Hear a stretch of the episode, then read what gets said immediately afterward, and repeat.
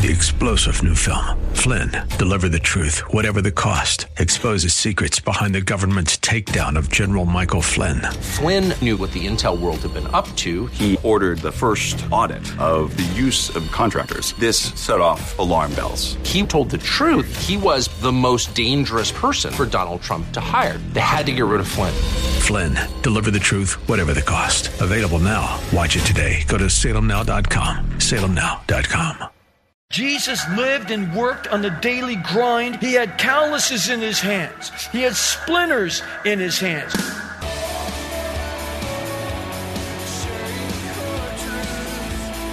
Welcome to Core Truth Radio, a radio ministry of Core Church Los Angeles with pastor and Bible teacher Steve Wilburn. Pastor Steve will be teaching us God's truth right from the Bible with lessons that we may not want to hear, but we need to hear. Let's jump right in today's study.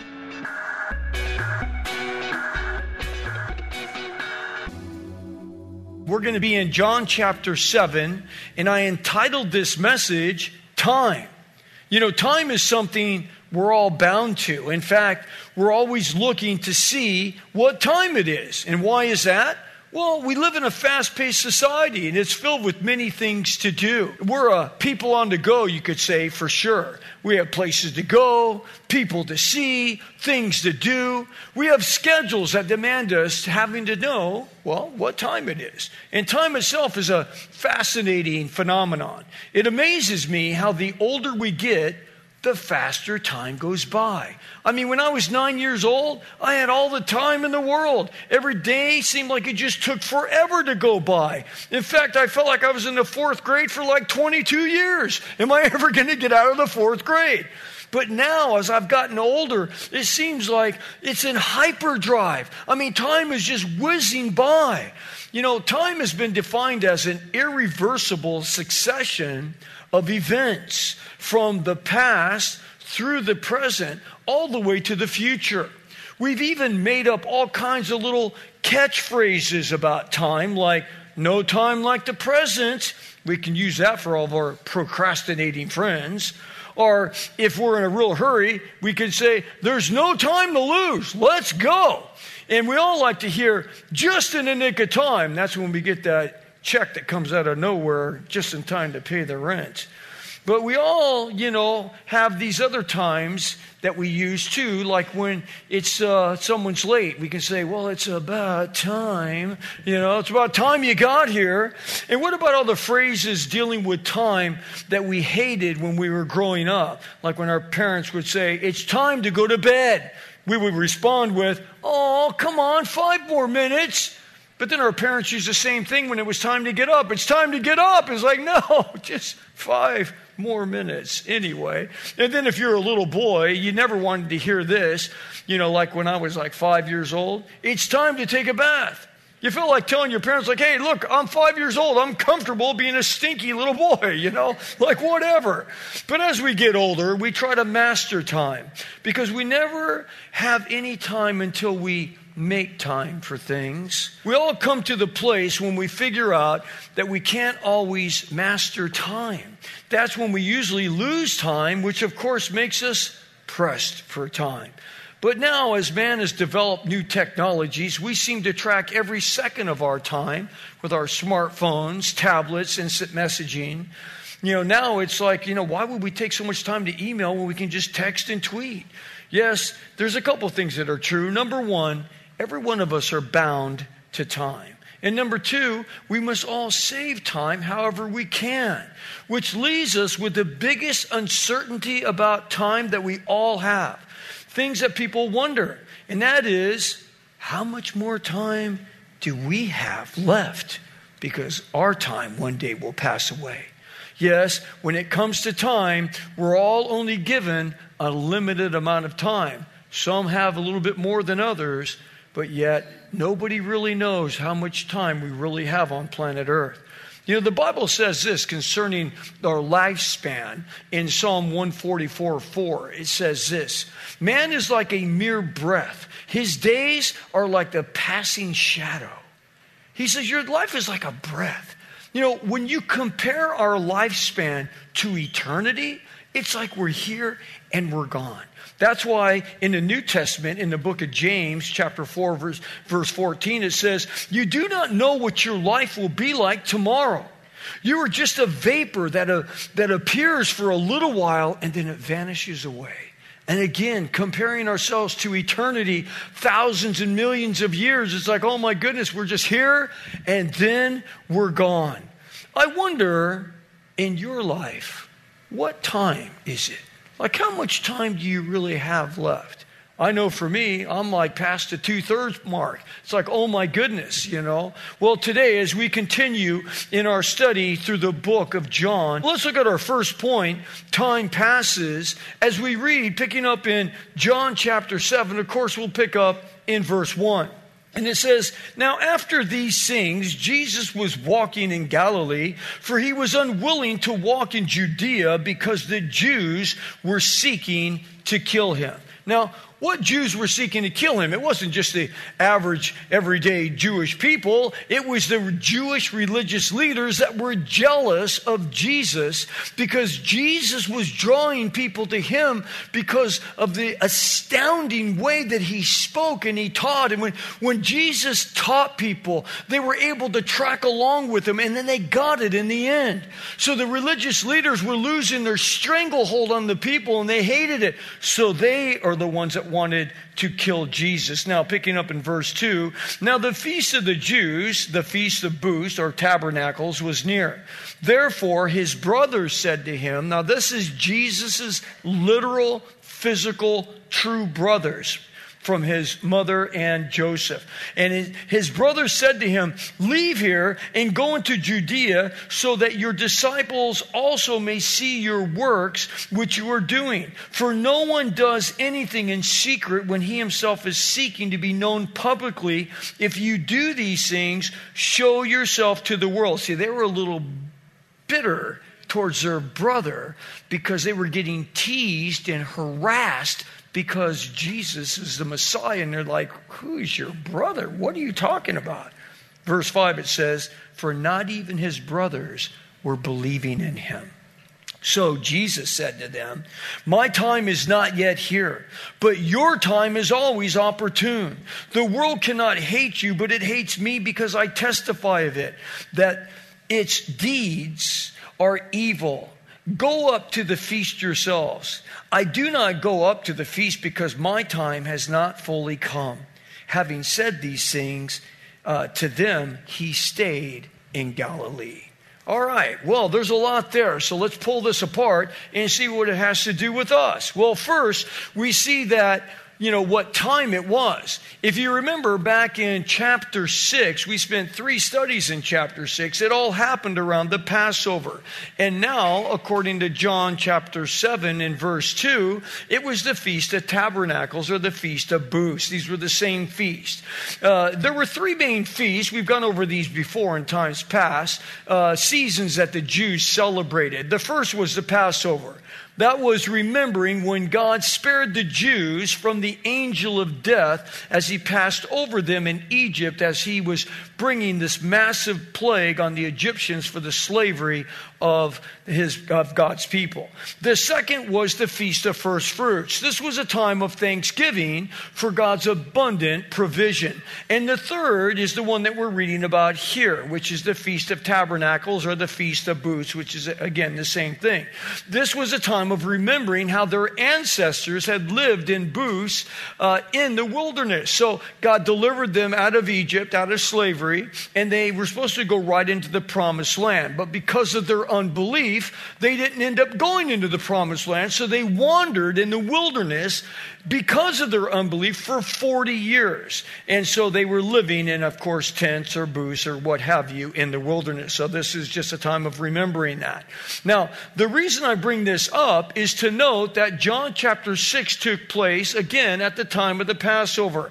And now John chapter 7 takes place at the Feast of Tabernacles. That means this that seven months had passed between chapters 6 and 7. Seven months of Jesus continuing to heal, continuing to teach, continuing to deliver people. Now, some of those events were recorded in the other Gospels. Yet, much of that time, Jesus used in investing in his own disciples. He was instructing them and he was building them up. And he did a great job, obviously, because after Jesus died and resurrected, again, the disciples went on. And we sit here today believing in Jesus because of the faithfulness of the ministry that he had poured into them. Yet now, Jesus is having a run in with his own personal brothers. You could call it a little sibling rivalry, you could say. Understand, Jesus did have brothers and sisters. Now, some mainline religions, mainline denominations have taught that Mary stayed a virgin after having Jesus, but that is simply not biblically true. Mary went on to have several other children with her husband Joseph meaning Jesus' brothers were technically his half brothers, because the Bible clearly teaches that Mary was a virgin when she conceived and bore Jesus. Now, you remember what happened, right? It was the angel Gabriel. And he said to Mary that she would conceive in her own womb the Son of the Most High God. And this is how Mary responded to what Gabriel was saying to her. If you go back to Luke 134, it says, Mary responding to the angel said, Well, how can this be? I'm a virgin. I have never had any relations with a man. And the angel answered and said to her, The Holy Spirit will come upon you, and the power of the Most High will overshadow you. And for that reason, the holy offspring shall be called the Son of God. Wow. Now, it was important that the angel didn't just share this with Mary, but he had to also go and share it with Joseph because when Mary first went to Joseph and said, Guess what? I'm pregnant. It's like, that was not what Joseph wanted to hear because he's thinking, uh, I've never touched you. Okay. It's like, and so she's saying, Oh, but this angel came and told me. And it's like, and it's like, uh, so Joseph had a very hard time with this because the angel didn't tell him immediately. And see, back in this day, it's not like today where people are fooling around all the time. You know, the Bible says that if you're a fornicator, that's just someone who's having sexual relations with someone outside of marriage, you will not go to heaven. I mean, think of the magnitude of that. And see, the Bible has never changed on this, it's always been the same. Our culture has changed. Time has changed that we're living in now, and it's much more acceptable in people's eyes now. But it's like God hasn't changed on this subject. And that's why he says, if you're a fornicator, you will not go to heaven. That's bad news because there's a lot of people fornicating that are not married and having sexual relations. The good news is that if we stop, we can be forgiven. God can forgive us and we can once again go to heaven. But it's like if we're living in that lifestyle, it's like it's not going to go. Well, back in this day, it wasn't going to go. And Joseph knew that once people found out that she was pregnant before they got married, they could actually stone her to death. So Joseph's mind was like, I'm going to just kind of put her away, like send her out, like at the, you know, the depth of night and get her out of here so she can go have this baby or whatever and just go on with life and what have you. But that's not what happened because Joseph, the angel, came to him and said, She's going to be pregnant, but she's pregnant from the Holy Spirit, and she's going to have this baby, and you're going to call him Jesus. And it says in Matthew 125, it says, And Joseph kept her a virgin until she gave birth to a son, and he called him Jesus. So Joseph listened to the angel. And he says, Oh, okay, this is of God. And so he never touched her. So they went ahead and got married and he never touched her until after Jesus was born. But after Jesus was born, Well, Mary and Joseph, they moved on just like any other married couple would move on, and they had sexual relations, and they had many other children, which is common in this day and age. People would have multiple kids. They didn't have birth control back then. They just, you had a whole passel of kids.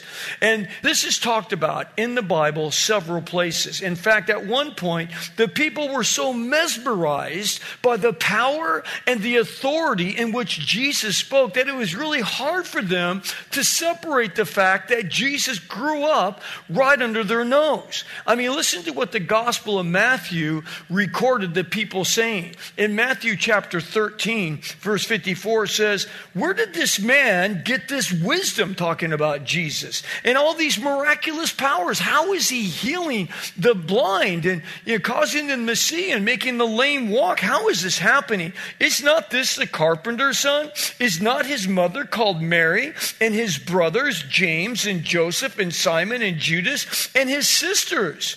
That's plural, more than one. Are they not among us all? See, people had a hard problem with Jesus. It's like they just couldn't put it all together. Like, wait a second.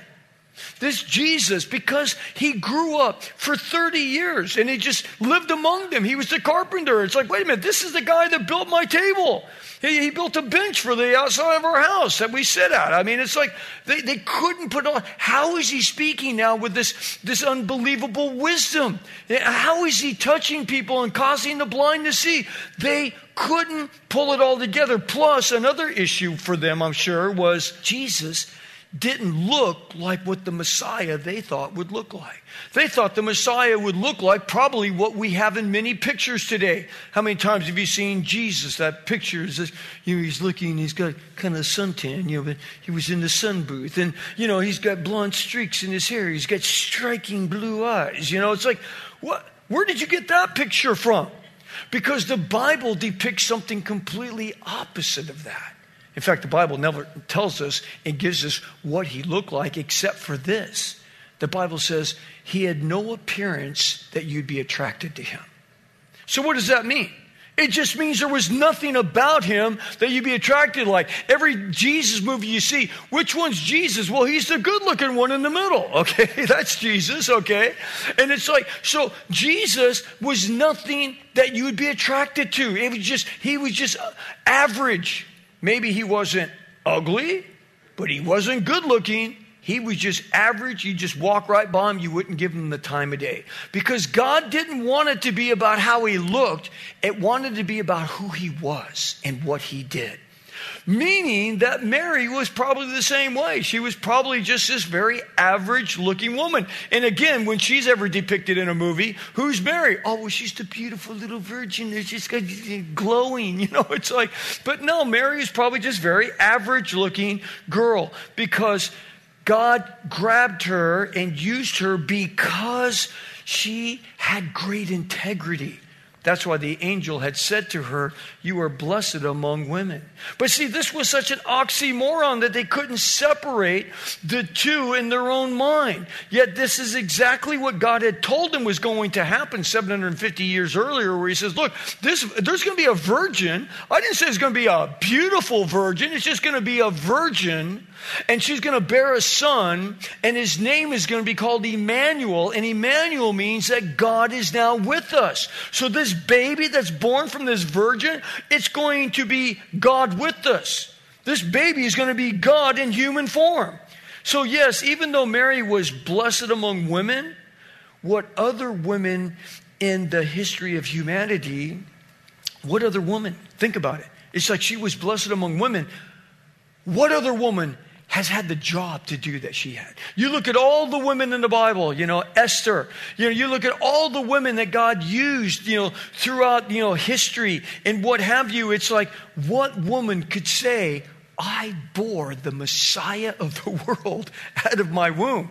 I mean, it's like, so she was blessed among women.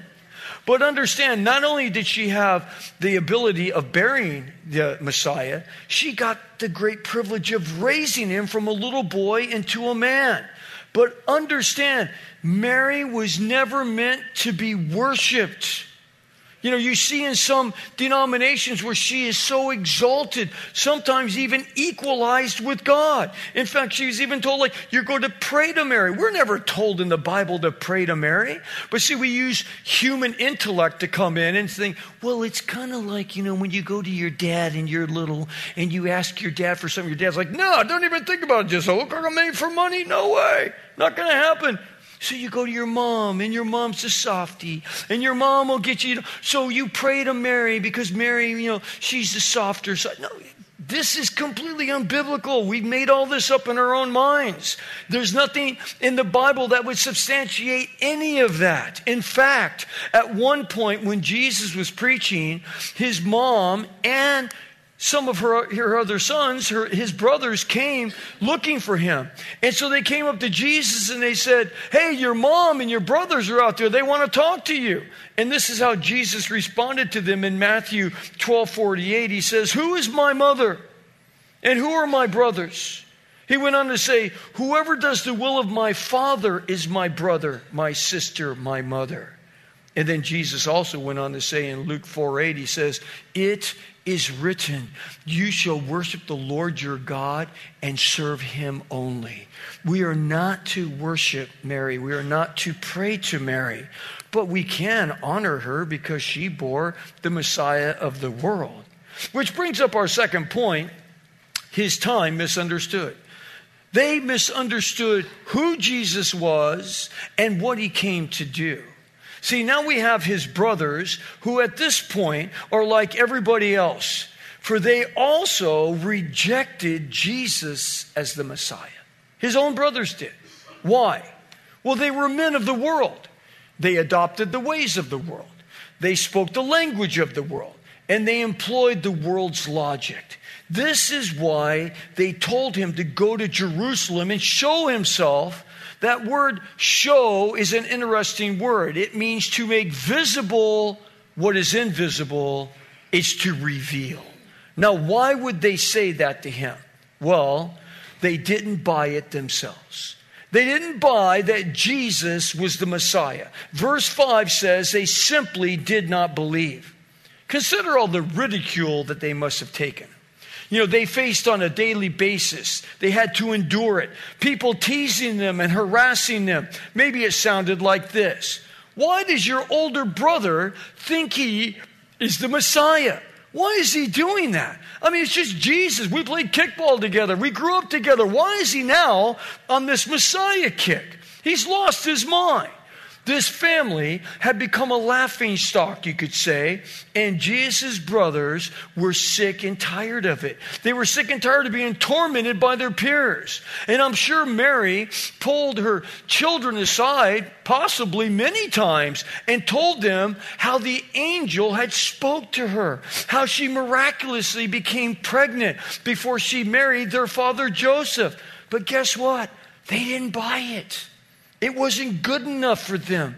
They wanted Jesus to become visible. He wanted him to, reveal himself and to make it obvious to all, including themselves.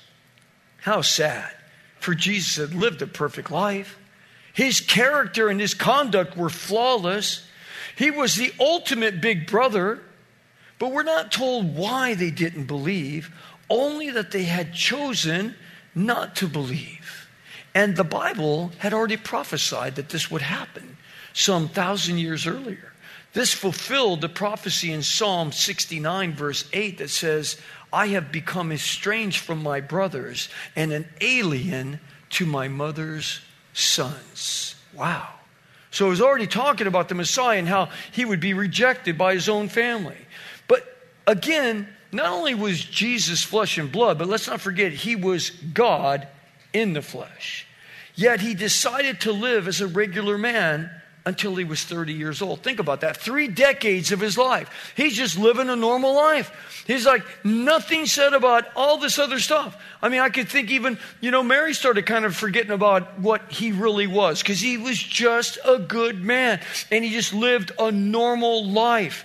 Nothing out of the ordinary. Think about that. Jesus lived and worked on the daily grind as a carpenter. He had calluses in his hands. He had splinters in his hands. He stubbed his toe at times. He went to weddings. He went to funerals. Yes, Jesus lived life just like you and me. But why would he do that? Why would he live just a normal, mundane life? So that we couldn't look at him and say, you know, Jesus, you don't have a clue what it's like to live down here. You don't know how hard my life is and the things that I'm going through. I'm sick of my job. You know, my life is so difficult. Know this not only did Jesus face all the day in and day out troubles that you and me face on a daily basis, but he did it so that he could sympathize with us. Thanks for joining us for Core Truth Radio. You've been listening to pastor and Bible teacher Steve Wilburn of Core Church Los Angeles. If you'd like to hear more messages by Pastor Steve, download the Core Church Los Angeles free app available on iOS and Android. Core Truth is sponsored by and a listener supported outreach of Core Church LA. If you have been blessed by this program, consider supporting our radio ministry by texting Core Church LA, that's Core Church LA, one word, to 77977. You can also give via our app or online at corechurchla.org, as well as writing to our P.O. Box 34789, Los Angeles, California 90034. Three star general Michael J. Flynn, head of the Pentagon Intelligence Agency, knew all the government's dirty secrets. He was one of the most respected generals in the military. Flynn knew what the intel world had been up to, he understood its funding. He ordered the first audit of the use of contractors. This set off alarm bells. The explosive new documentary, Flynn, Deliver the Truth, Whatever the Cost, uncovers the facts behind this scandal. Flynn told the truth. He was the most dangerous person for Donald Trump to hire. I find out the worst enemy that I'm going to face in my life is right here in America. They took my assessment and they wanted me to change it. And I was like, I'm not changing it. They had to get rid of Flynn. With in depth interviews, archival footage, and never before seen personal records of the man behind the headlines. I just felt like I was drowning. Flynn, deliver the truth, whatever the cost. Available now. Watch it today. Go to salemnow.com. Salemnow.com.